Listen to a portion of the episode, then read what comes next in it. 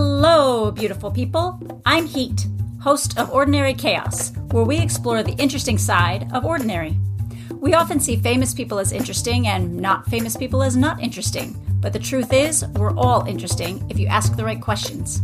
Today's guest is an artist, a not famous artist, talking about her process and her work.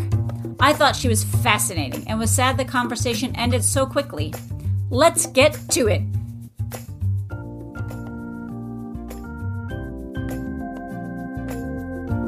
Here today on our artist thread with Dale Slongwhite. She is a writer and a presenter of creative writing workshops and retreats. And I'm super excited to have you here talking about writing. Thank you so much. I'm excited to be here. Tell us how you got started in writing. Oh dear, you're going to bring me all the way back to first grade now? All the way think... back. Well, I'll tell you, when the teacher put that fat red pencil in my hand and stuck that piece of paper in front of me with those blue lines and the polka dotted lines in the middle, I knew at that moment I wanted to be a writer. And my father actually worked at Bostitch Staple Company and he brought home a book stapler. Well, that was my favorite thing as a child. And so I would put colored paper over it, or red construction paper, and then white paper in between and staple these books and wrote a few of them, Sally and her monkey, I recall. then in seventh grade, I'm going to have to reveal my age at this point, but I was in seventh grade when the Beatles hit, and I was a Beatles fan. And so I wrote a book about the Beatles when I was in seventh grade. Of course, I was the star of the whole thing, in which me and my friend Pam snuck into the Beatles' room in some hotel in New York City. And so that book was 150 pages, uh, handwritten or typed, I forget. But I had just transferred to public school from a, a small Christian school. And, you know, this school was huge. It had like 1,300 kids in grades seven and eight. Wow. And we, it's coming from, you know, not even changing classes into this environment. I've often looked back on writing that book and how I was able to merge into all of these unknown students because my book was a sensation and i my pam was my manager people would come to her and sign up to read the thing and we had two of them circulating and you know it was our life in seventh grade Uh, and we were convinced the Beatles would want to read it, and all we had to do was write a letter to Murray the K, the disc jockey on 1010 Wins New York, which is what we listened to. If we could just get this. So we sat in her room one day and I said, Okay, I've got it. Dear Murray. Oh, I don't know what else to say. She goes, I've got it. Dear Murray. Oh, boy. Needless to say, we never finished the letter, hence, I never met the Beatles. in the eighth grade, I wrote another book about the same length, in which every chapter was the title of a popular song at that point in time. So that was that was really a, a fun thing. And then there was this blank period, we'll call it. in in high school, things and in college, things got a little busy. Let's put it that way. And, and then I married young. I married at 20. And it took me 25 years to finish my bachelor degree, actually. I put my husband through school and then took a class here, a class there. How this ties into writing is when I got to the end of that, and, and I graduated with a bachelor in communications, I was doing a low residency program. And so I was working full time. I was driving 40 miles to work. I had two teenagers. That would have been enough in and of itself. And I was going to school. So that was also a hectic time. But this gave me the opportunity to interview writers. In my low residency program, I had to write these units of what I would do to earn 16 hours of college credit. As other people were like writing research papers, I said, No, when are you going to call up a writer and say, Can I interview you? A well known one if you're a student, it doesn't really, they don't care how old you are. You know, I'm a student, I'm doing this research. So I interviewed four New England writers. I interviewed Elizabeth Searle. She had just won the Iowa Short Fiction Award.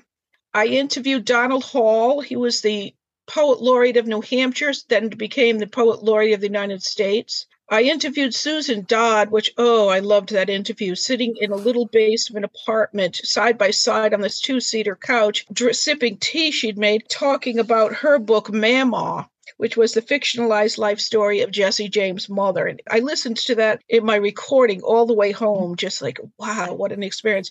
And then, oh, there, there was a fourth one. I should have written down the name. Oh, Mary McGarry Morris. And her book had just been made into a movie by Steven Spielberg. So I interviewed them because I wanted to learn how to write better. Shortly after that time, I decided that I wanted to write a, a, novel. That had always been my dream to write a novel. And I spent a year writing it. I thought it was good. I spent a year circulating it around. I thought it was good. It just kept getting no way, no way, no way. You know, just this is not good. This does blah, blah, blah, all the bad stuff. And I was crushed, needless to say. I felt if I gave everything I had and it wasn't good enough, there was something about writing I did not know, and I was going to figure that out. So I went to the library pre Google days, you know? Yes. Currently, I either ask Google or I ask my daughter. They seem to have the same level of knowledge. but back then, I had to go to the library. And I asked the librarian, Do you have a list of colleges in the area? And they gave me a list. I went home. I called everyone and said, Do you have any writing courses this summer? Do you have any writing courses? Well, lo and behold, the University of Lowell, which is now the University of Massachusetts in Lowell, was about 20 to 30 minutes from my house at best. And they did this thing that I don't even know if they do it now, but I hope so. It was fantastic. It was like a symposium, and they didn't do it during the school year. They met in the same area, you know, same building, same floor on campus, only during the summer. And I think there were two sessions. And so they had writing the essay, writing novels, uh, writing memoir. And so I took one of those courses and so now this is the first writing course of my life because I do not count freshman composition. That was 710 in the morning and was half a mile from the dorm and I was in New England. You know, I mean, you don't want to be walking at 645 in the snow. No. so I don't count that. I see the counting. So this would be my first writing class of my life. And so I hand in my first essay, and I was so excited. I, I was just really onto it. And I couldn't remember exactly what he had give, given for the second assignment. And I he had said, call us up if you don't know, if you need any have any questions. So I called him up and he goes, Oh Dale, I was just about to call you. I said, Really? What, was it about? And he says, I don't think you should take this class. Well, you talk about being crushed. This is the first writing class of my life. This is what I wanted to do when I was in the first grade. You know, I'm not going to tell you how old I was then, but, you know, uh, it definitely in my 40s, this was the highlight. I go, why not? He said, Well, the essay you turned in is so far above what everybody else turned in, there's nothing I can teach you. I said, You you'll figure it out. You are going to figure it out. because I love this class and I'm not dropping it. And he said, okay, you can stay in if you talk a lot. Well, that wasn't a hard thing to do. and so it got to the point where the, essays I wrote in that class wound up being published, uh, some in the newspaper. Uh, when our newspaper editor took a break for a couple of weeks, and two of my essays got published. I published a couple of them in a book. But it got to the point that that professor, when we turned in our essays, he would read the opening lines to the class. And it got to the point you know you know people's writing styles. You know who did this. And so when he would read mine the class would turn and look at me and laugh because it was just so well here's one. I've got it posted on my wall the one that was in a newspaper. My aunt lucy eloped to las vegas when she was 65 the next year she learned to ride a bicycle. So i mean I guess I have a unique style. but anyways, it, it was a fantastic class and I just absolutely loved it. After that, what happened was well, I'm going to insert something here that doesn't sound like it connects, but in a couple of sections here, a couple of paragraphs, it will connect. Great. I currently live in Florida but I'm still a New Englander at heart. You know, I am not leaving that behind. And we were living in northeastern Massachusetts, and it was a hot August day. Oh, we were having a heat wave. We could not cool off. I mean, who has air conditioning in Massachusetts? We didn't. And so I said to my husband, you know, I remember seeing a sign somewhere in southern Maine, and it said something about a ferry ride. And I said, I think if we go there, we can cool off. So he goes, okay. So we investigate and we go off. There it is, this ferry. So now I'm in the front of it looking like it's, you know, the Titanic or something, hanging off just to try to cool off. And it goes up the Piscataqua River, which divides Maine from New Hampshire. We got on in, in New Hampshire, but if we looked to our left, I mean, as close as New Hampshire was, we were seeing Maine. And then it goes out into the, what is it called? It's a bay. I forgot what the bay is, but I always thought it was just the ocean. But, anyways, Bay of Maine, even maybe. And so we're out there, we get nine miles, what I'm saying, out to sea. And all of a sudden, this ferry starts slowing down. I'm going, wonder what's going on, wonder what's going on. And we had come to an island, and I had no clue there was an island out there and there was some like a big hotel on it and people started getting in line to get out. And so i got in line and the guy the it wasn't the pilot but whatever he was says let me see your ticket. So i hand over my ticket and he says well you can't get off. You don't have the right ticket. Hmm. i didn't know what it was but this was an island in the ocean. I wanted off. So i say to david next year we're buying the right tickets and we're getting off at this place. So the next summer we get on the boat and I have my right ticket. I'm getting off this time. Nobody stopped me. and so I'm all excited and I get off the boat and we go down this cement dock, I guess you would call it, pier, they call it. And up this grassy hill, there's a number of buildings around, but it's a small island. And we walk up, oh, probably 20 steps, big wide veranda, rocking chairs. And I go inside and there's a little gift shop. There's a little bookstore. There's a little snack bar and they have lime rickeys. Well, I never had a lime rickey, but it sounded good enough on a hot day. So I bought one and sat on the rocking chair outside, sipping on that rickey. And I thought, man, I wonder if anybody ever gets to sleep out here. So I go back inside and I, I go to the desk where it's manned by teenagers, which I was soon to learn they're called pelicans. And I say, So, does anybody ever get to sleep out here? And they said, um, Yes, actually, this is a retreat center. Boink, a retreat center. And uh, she says, We are having, this is actually, this is the funny part. She goes, This is actually owned by the Unitarians, and we're having a women's retreat in a couple of weeks. And I go back and I sit in my rocking chair and I think, Man, I could pose as a Unitarian if that you get to sleep. all I had to do was be quiet so that nobody asked me any questions. so I go home and I sign up. And so on this Friday, I I'm there I am with my little suitcase on the dock, ready to sleep on an island. And you know, it's all these women are greeting each other. You know, there's got to be 60 women there, and they see each other like once a year, and they're oh hi hi how was your year? And I'm nobody's talking to me.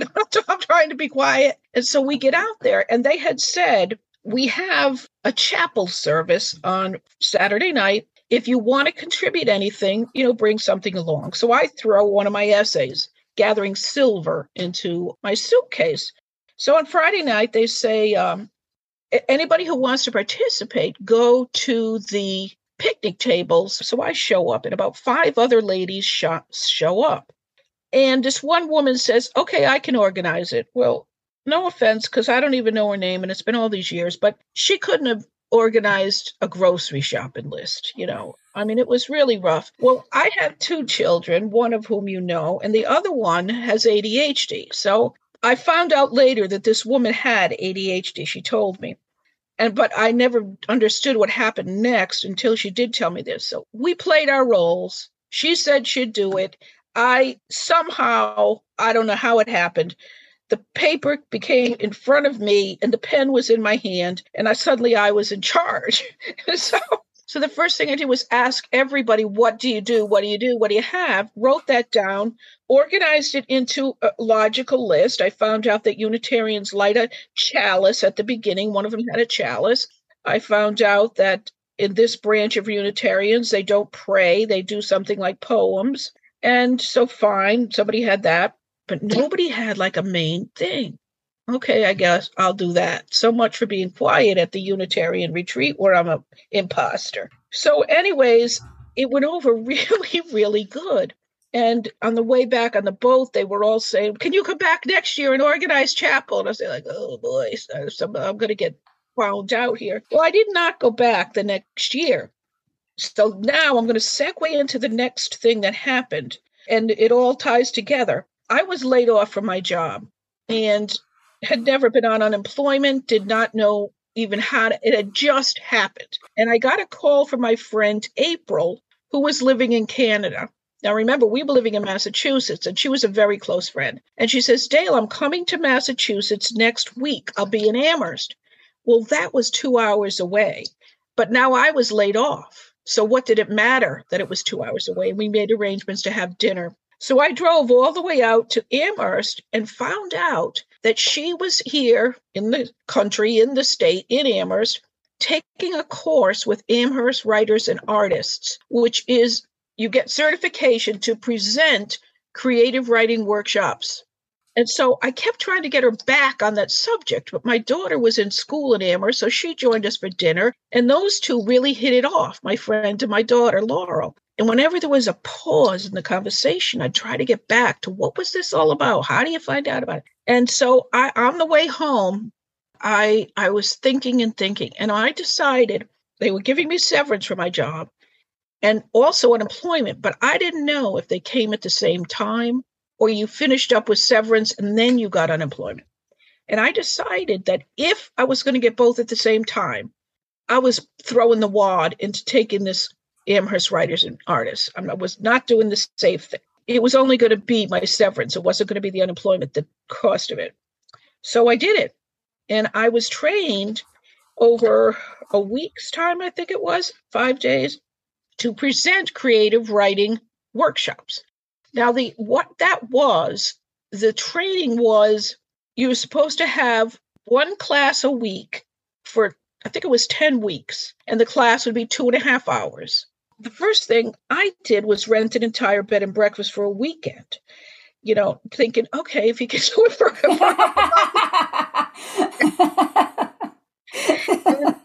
so I rented this bed and breakfast I couldn't believe it. This woman, it was the Inn on Cove Hill in Rockport, Massachusetts, a beautiful, beautiful spot right overlooking the ocean. I don't know if you've ever heard of Motif Number One, which is a, a fishing shack with all of these lobster markers all on the side of this. It's a very famous picture. Well, we could see that from the Inn on Cove Hill. And so Betsy, that was her name. Betsy was the, um, so this must have been like 2005, I think. And so she said, if I did not rent every room, I would have to pay for any that was empty. Well, a miracle happens. I, there's one room left, and I haven't rented it. About 8 p.m. on Friday night, in walk these people. Nothing else is available in town. In the summer, in Rockport, you know, which closes down in the wintertime. So that was just a real blessing. So that was the beginning. I that was the beginning of that day. But the, I was so nervous. I didn't even want to get out of the car that day. It was like, I'm a fraud. I'm a fraud. I'm a fraud. But I mean, I had this thing organized. I knew what we were going to do every single minute of Friday night, all day Saturday, all day Sunday, or half day Sunday. I forget. But then I remembered Star Island. And I said, wait a minute. Those Unitarians, did they let anybody else in? gonna have to admit I'm not one. But anyways, I called up the main office, and sure enough, June, July, and August they have all of these Unitarian retreats, and in September, two weeks you can lead a group if it's educational or spiritual. When I said writing, they said that goes. So I signed up for a week, Monday through Friday. Now, for 16 years, I've been going to Star Island, even if I'm here in Florida. And it's just a beautiful place, beautiful place. Last year, for the first time, my two sisters came with their husbands. You know, I've talked about it all these years. It was a, the best weather we've ever had in 16 years. My sister took painting from a woman who teaches that. My other sister took quilting. She did this beautiful quilt for her yet to be born grandchild. You know, and I taught writing. And the two men did rest and relaxation, which meant they did nothing.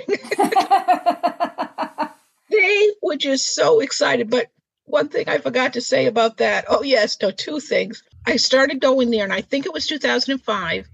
And uh, about, I don't know, maybe it was like 2010, I get an email from a friend. And she says, Dale, we took that boat trip around Star Island. You know, we took a trip that didn't get stop at the island to get off the boat captain, as he's driving around the island, says they have all kinds of retreats. They even have a writing retreat. So now I'm part of the tour. this summer, we pull up to the dock, and there is the I don't know, he's the number one guy, year round employee. And he and he's standing on the dock and he looks up and he goes, Hey, hi, Dale, and waved. Well, my sister was like, He knows you. so, anyways, right now I am quickly getting ready for my next Star Island. It's always starts on Labor Day. So sometimes it's early in September, sometimes it's a little later. How and so how many years has that been going on now? I think it's 16, I think. I love that you just jumped in. You're like, okay, I know how to do this now. I'm just going to go do it. You know, I've done that in a couple of things actually. Yeah, that's funny you point that out. I hadn't really even thought about it, that being the way that I operate. But yeah, I, I've written five or six books. Well, I've written five, and I'm in the process of two others. One of them is called Fed Up The High Cost of Cheap Food. If you think you're going to get money, I'm going to tell you actually how you earn a living by being a writer. You marry somebody who's employed. now, Fed Up, my daughter Karen, whom you know, was in law school. And whenever my children ask me to do something, my go to answer is yes, and then I'll figure it out. Or if I have to say no, but I always, that's my first answer. Relationship is the most important thing to me in life. So, anyways, she was organizing, she was taking environmental law, and she was organizing an environmental justice conference. I never heard of the term environmental justice.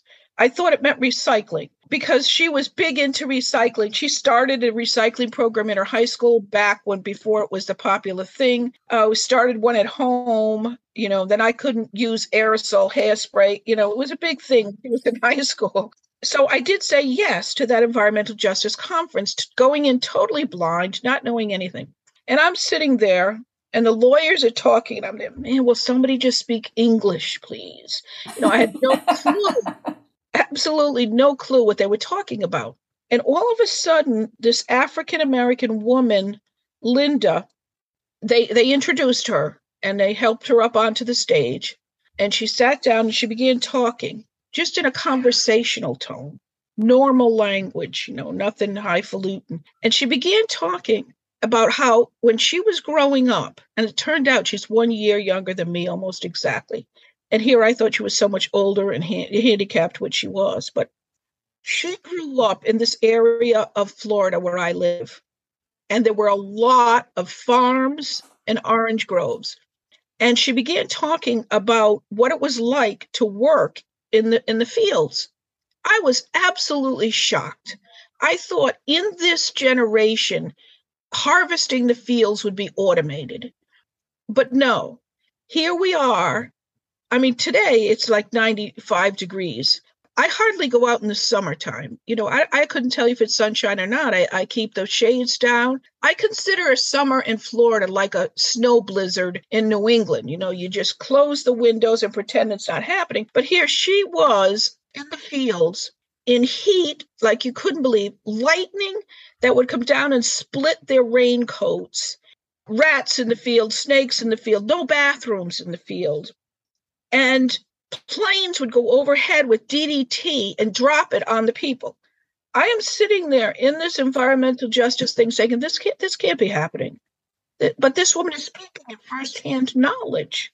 You, you're going to drop DDT on people? She began talking about she lives in a section of town that is unfortunately segregated, and it's mainly the people who worked on the farms there was a whole group of these individuals, African Americans, everyone, who had worked on the fields. And they were brought there that day to find out if anything could be done about what had happened to them. Many of them were sick, many of them had already died.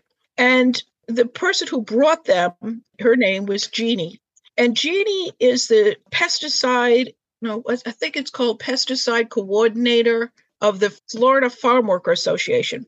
And I went up to Jeannie and I said, Has anybody ever written a book about this? Well, I don't remember exactly what she did say, but she told me later on her thought was, This lady wants to write a book and I want to win the lottery. You know, our chances are about the same. Well, I went back the next year to that same environmental justice conference only because I had to write that book. It was on my heart that whole year. This is not right. Somebody's got to do something. And I think that when you live in a place, it's almost like a lobster being boiled in the pot. Your senses just are not there as someone who moves into an area that is very different from the area they've been in and then you see where you came from and what you the, and the prejudices that I couldn't believe, and and this this DDT and other things. So the second year, Jeannie said to me, "If you're going to take on this project, you have to see it all the way through to the end." Do you realize how many times that white people have promised this community something and they didn't get it? I said, "Yes, I'll do it. I, I, want to do it." Now, I had ne- I'd done some interviewing, obviously, when I told you about that with the school, but I had never done a book such as this. I had written a collection of essays with my sister that was published by a small Christian publisher, but I had never done anything of this magnitude. And so, Jeannie, in the beginning, she would come with me to the people's houses, you know, the ramshackle shacks, tarps on roofs because the roofs were leaking and you couldn't, didn't have the money to pay for them. Money would come in from grants to go to them, and then it would go to another affluent part of the city. Uh, they didn't have light uh, street lights, but you know. So, anyways, I interviewed eleven African Americans who had worked on these muck farms and then became ill. It, it, that was really difficult because I had never written a book proposal. I actually had to ask Karen when I would read the instructions, what is this even talking about? What do they even want me to do here?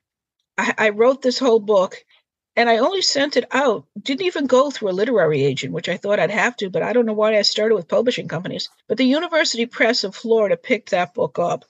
And no, I did not get money out of it. I mean, yeah, I did, but nothing to write home about. I'm not J.K. Rowling by any means. but it did open up a lot of opportunity for me. Linda, the one that I originally saw at the Environmental Justice Conference, Linda and me and a woman named Geraldine and a woman named Betty. I went out with Linda and Geraldine and Betty. We would go speak in, in colleges, in churches, in schools. Uh, we've been to the University of Florida. We've been to Seminole State College almost every semester. So, yeah, I jumped into that one as you pointed out to me, that I never knew I did. but the one I knew I jumped into, if I may segue, was about two or three years ago, and I'm still in the middle of this project. My niece had an extra ticket to go to a gala in Tampa. Well, Tampa's about two hours away from me, but I thought, you know, I'll go. Well, lucky I did have one gown in my closet from a previous engagement. Struck that in the car, and off I go two hours to Tampa. I didn't even know what it was going to. You know, yet again, just walking by. and I could not believe that my gown was like, yeah, it was a gown and it was nice, but whoa, some of these ladies with these trains and everything else. Anyways, when I found out that this gala was a fundraiser for an organization called Stay in Step, Stay in Step was started maybe six, maybe seven or eight years ago by Romy and Gabby Camargo. Romy was a Green Beret, or Special Forces Ops, as I learned is the same thing. He was in Afghanistan fighting the Taliban, and in 2008, he was shot in the neck and became a quadriplegic. He would have died right there on the battlefield if the if the medic hadn't jumped from one Humvee into the back of his, got a razor blade from the kit, sliced his neck, and stuck in a breathing tube because when you become a quadriplegic, you know, I've learned so much about this. It's not just that you can't move your arms and legs, there's other parts of your body that need it too. And for instance, the diaphragm, the diaphragm is will not work, and that's with the diaphragm pumping, then that's what makes you breathe. So if that hadn't happened, he would have died instantly. But since then, it's just a miraculous story. They are the happiest people. They're the most positive couple. So I've been interviewing them and writing their story for uh, a couple of years. You can't go too fast because he gets tired. But anyway, so that's the what I'm and, and I'm also I've got to I've got to decide on which of my next novels. Oh, I didn't even talk about that, did I? After finishing Fed Up, that was such an intense book and it was so discouraging to realize that not okay, fine, they have bathrooms in the fields now, whoop de doops. But there's still this prejudice against farm workers. If we didn't have them, we wouldn't eat. Americans were not going to be out in the field, 90 degree weather, getting stung by bees, you know, bending over. When I give presentations, I'll have people stand up and I'll say, I'm going to read two paragraphs and you pretend you're harvesting fields. Two paragraphs. I don't even get into the second one and they're all moaning. We can't do this. You, you're talking to people that provided you your lunch today, did this day in, day out, day in, day out. It didn't matter if it was hot, it didn't matter if it was raining, and then you complain. Well, anyways, I had to do something lighthearted after that. Oh man, because I it just it weighed heavy on me. So I came up with this premise and I um a small publisher published this one last year and it's called Grady Gilbert Google's God.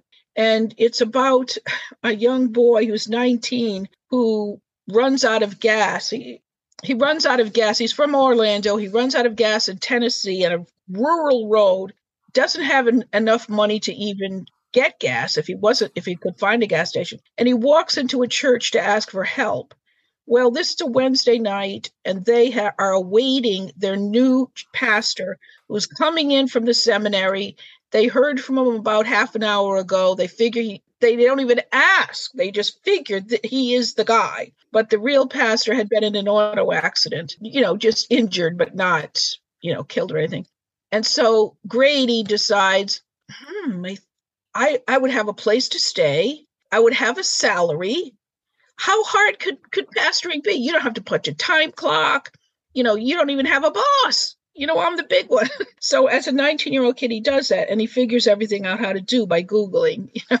how do you well, you know, so anyways, that was a fun, that was, that, that, that was fun. But now, as far as you in the beginning introduced me as a presenter of creative writing workshops and retreats, the new thing that I am doing because of COVID, well, once a month now, I'm going to offer a full day workshop, or probably like three quarters of, of a day, in which I do the exact same things I do on Star Island for the full week. Did you do your retreats during COVID? I assume not. Did you do them online? I wish I had started a little earlier with the online ones. I couldn't figure out in my mind how to do it because it seemed to me that it would seem impersonal. I couldn't get my mind around how to keep the personal touch. So I waited long. And I do have a, t- that was the other thing I was going to say. I have a Tuesday morning workshop, uh, which we've been doing for maybe two years since COVID. It's a very small group, which we hope will expand. Uh, but we work, meet on Tuesday morning, 10 to 12. And the only thing we do in those two hours is I will give a writing prompt. A prompt is not an assignment. Let's just say I said, now we're going to talk about water. Well, before they start writing, I said, well, let's talk a minute here. What can you think of? Okay, he, let's pretend you're in the workshop. Okay. So we're going to talk about, we're going to write about water. So tell me some topics that you could cover if you're going to write about water. I could write about swimming. I could write about being hydrated. I could write about seafood. I could write about puddles. I could write about thunderstorms puddles. That was a really good one. No Notice never said that before. So I say, okay, whatever comes to mind, write about it. Anything that has to do with water. So what these are like, they're not story starters. They're memory generators, is what they are. And uh, so we do that on Tuesday morning. We write to three prompts in two hours. Read out loud, and the rest will respond after the person reads with just what what struck them, what they thought was good. What I have discovered in all of these years of, I, don't teach writing, I facilitate writing, and there is a difference. Teaching assumes the person doesn't know it, facilitating, the person is better than they think, really. A lot of the people that I meet have been very discouraged by teachers by red marks on papers. They always say, Oh, I'm not as good as everybody else. I'm not as good as everybody else. Well, by the time they finish on Star Island, and I'll get people who don't even want to talk, they are just saying, Dale's taught us that the whole world is a. I you know, and what it is is self-confidence. That's what people need. And so I my philosophy is that people, oh, I've got to tell you another story, is that people do much better when you tell them what they're doing right rather than pointing out what they're doing wrong. Yeah, this is another story. When this must have, pooh, how long could it be? These boys have graduated from college. I'm not even sure they were in high school. Anyway, so we're talking maybe eight years, nine years ago. My sister ran into a couple that were trying or had homeschooled their two boys from first grade up, I think, or maybe fourth grade up. Anyways, but they were about to quit homeschooling because they couldn't do the writing part. And so this person just confesses this to my sister, who says, Wait a minute, I think I know somebody who could help. She calls me up, How would you like to teach two homeschool boys? Come to find out they lived about a mile and a half from my house. And I only have two daughters. What I know about boys, but I said, Yes, I'll do it. In they come they're in the eighth or ninth grade. This, they're brothers. You know, one was in the eighth and one was in the ninth, I think, or seventh and eighth. They're taller than me, and I'm thinking, oh my goodness. So I start with this, but you know, with the philosophy, you only point out what is good, particularly in the beginning. They're like, it's like newborn writing, newborn babies. You're not going to critique a newborn baby. So I would give a writing prompt and they would write and then they'd read it well, you know, it was about five lines at the most, if I was lucky. So we couldn't go over it in the beginning. I, I didn't even want to see it because I had to build up their confidence by when they read their work. Oh, this is good. I'll tell you what I really like about it. You used this adjective, whatever it was. You know, I could really picture that, whatever. And then at the end of a three or four sessions, I said, okay, now I want you to go home and type up what you just wrote. So they come back and they hand me the paper. Oh, man, what am I going to say good about this? What am I going to say? and so I say, you know, when you read this to me, it, I really was into it. It was so good. I want any reader who looks at this to have the same feeling I did in the beginning. So I notice that you don't have any periods in this, that everything is one long run on sentence. Well, I think it would be good if we put some periods in here. So I'm going to read. When you think it's the end of a sentence, you tell me, and I'll put a period in. So they got it. They did that. Okay, I think we need some paragraphs in here. Do you understand how to do paragraphs, by the way?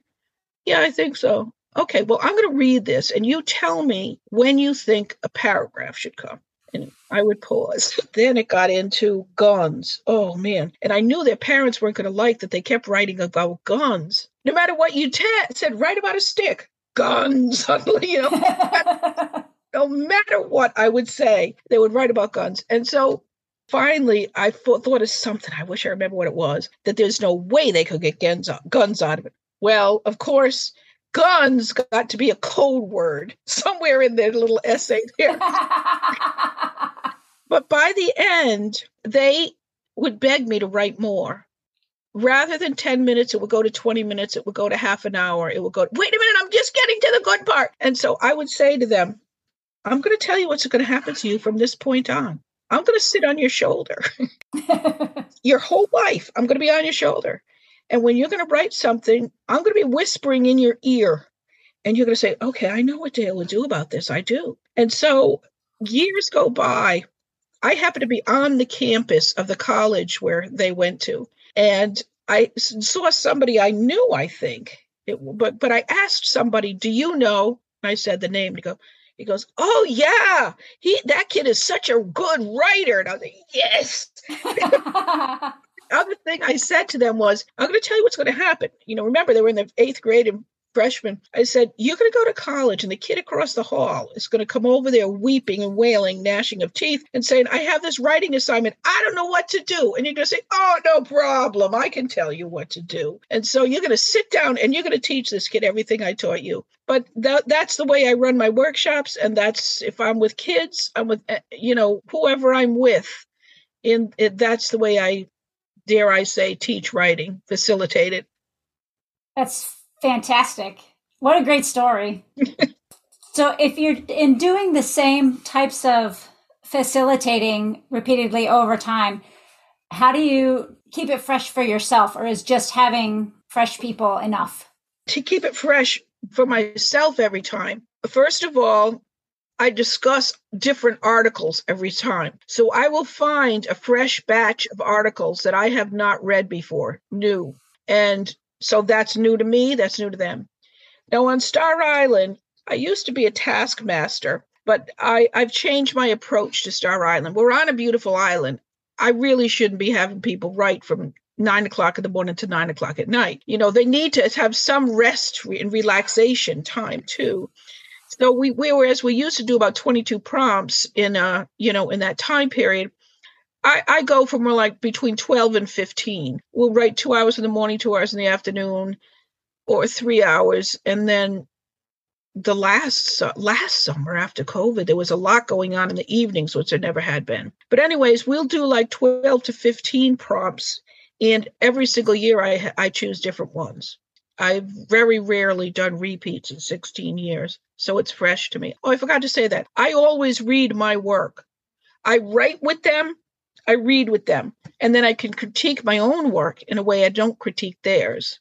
If I were going to rewrite, you know, if I were going to edit this up, I would, blah, blah. And then the other thing is, I don't ask people to take a risk if I'm not willing to take it. And also, I try to figure out my prompts early on and get them ready so that I forget them. And then when I get to the workshop, there's like, oh, yeah. So accuse me of saying, yeah, but you could think about this beforehand. In all of the things that you do, what's your biggest frustration? Technology. But I said to my daughter Karen and Chris at the beginning of the year, I went over to their house. I said, I have come to a really big, exciting announcement of something I'm going to do this year their eyes perk up. What is it? I'm going to ask you for help more.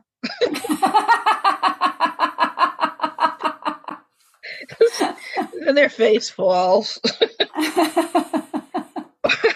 but anyways, with my daughter's help, there, there is a lot going on now that wouldn't have been going on before behind the scenes. And now my husband, he's been over to Karen's house, my daughter, two, two or three times to learn the behind the scenes thing so that he can take care of that. How do you decide what you're going to charge? That's the second thing that's a problem. because it needs to be worth it to me, but there's a lot of things on the internet. So I'll tell you, in this first full day workshop that I just had a couple of weeks ago, I priced it out at $99. I thought that was a good amount. Originally, I had it higher than that, and I said, no, I'm going to go with $99 upon Karen's advice, actually. And then afterwards, I asked them, the participants, I asked, what would you have been willing to pay for this? And they said $49. And Karen also asked me a really important question. She says, Mom, would you rather have less people and more money or more people who were paying less, but it might add up to more? And I thought that was a very profound question. Rather have more people and charge them a little bit less because it could add up to be more. Right. And it also could reach more people with dispelling the myth of I'm not a good writer. You know, here's the thing I told you I interviewed those four New England writers. Well, there are things that they told me back in the 90s. One of them, Donald Hall, told me he, he edited his poems about a hundred times. Now, that's an incredible thing. Sometimes, you know, the way writing is taught in schools is pathetic because it's not even with the real, what the real world, what a professional writer, how they operate. You know, a teacher gives an assignment, kid goes home, writes an essay, turns it in, I'm assuming that it's still the way it used to be, and the teacher marks it all up in red, gives them a C minus, and hands it back. Well, where was the teaching in that? Where was the teaching? That is not good. It needs to be positive. It needs to be upbeat. You know, kids have a pencil in their hand and they freak out. They're a nervous wreck. Do you think J.K. Rowling wrote those stories the first draft? I wonder how much, you know, Harry Potter, how many times did those things get edited? So, what I deal with is people with newborn writing. That's what I deal with because I want to give them something to work on when they leave the session. That makes sense. It's a good space to be with the babies. Mm-hmm, exactly. And some of them, a lot of them, actually, most of them are not babies, but they didn't know it before they walked in. Right. Is there anything that you wish that people understood better about your work or what you do? That's a good question. Like something that, yeah, something that wouldn't be obvious to a casual passerby or whatever. Yeah, there's a couple of things. Is that I was afraid in the beginning and I went ahead anyway. When I rented an entire bed and breakfast, when I got when I wrote Fed Up, when I, you know, now I'm interviewing Gabby and Romy, when I do those kinds of things, I panic. You know, I do the okay, we're going to do this, and then I panic, and I, I I get beyond that. I I go ahead anyways and and do it. So it's like the duck that looks so calm up above the water, but his feet are paddling so much below the surface. And I think that is it. And and it's yeah, I guess that's about it. my very last question for you is where can they find your work? If you're looking for my books, there's five of them that are on Amazon. And then my website is writelines.net. It's W R I T E L I N E S dot net. And uh, you can find out about workshops and my email address is on there and any questions so I will have those links in the show notes. So if you go to ordinarychaospodcast.com, those links will be there to just click. And that's all. Thank you so much. This was so interesting. I got a little bit carried away there. oh, I loved it. I loved it. I thought it was going to be question and answer, but then you asked me a question and I you spent 30 minutes on it or something. well, and I have note cards here with all the questions that I want to ask. And oh. as oh. I ask them, I flip them over so I know that they're done. And as you were talking, I was flipping them over. I was like, okay, she answered that. oh, good. okay, she answered that. Thanks for listening. Ordinary Chaos is written, produced, edited, and all the things by me, he. The music was created by Keith Kelly. You can find show notes and learn more about the podcast, about Keith, or about me at ordinarychaospodcast.com. As always, Ordinary Chaos is an ad free podcast. If you'd like to support the podcast, go to ordinarychaospodcast.com, scroll down, and click Support the Podcast.